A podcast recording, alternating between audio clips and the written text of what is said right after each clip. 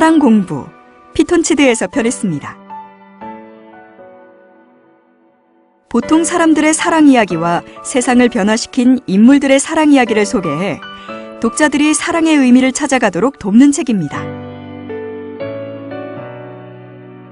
사랑의 가치를 다룬다고 해서 관념적이거나 추상적으로 접근하지 않고 구체적인 사례를 들어 파악하도록 했습니다. 한국재활승마교육센터 서울사무소 소장인 저자는 사랑은 우연한 기회에 경험하게 되는 즐거운 감정이 아니라고 강조하면서 자신을 아끼고 존중하는 사람이 누군가를 사랑할 수 있고 사랑받을 수 있다고 주장합니다.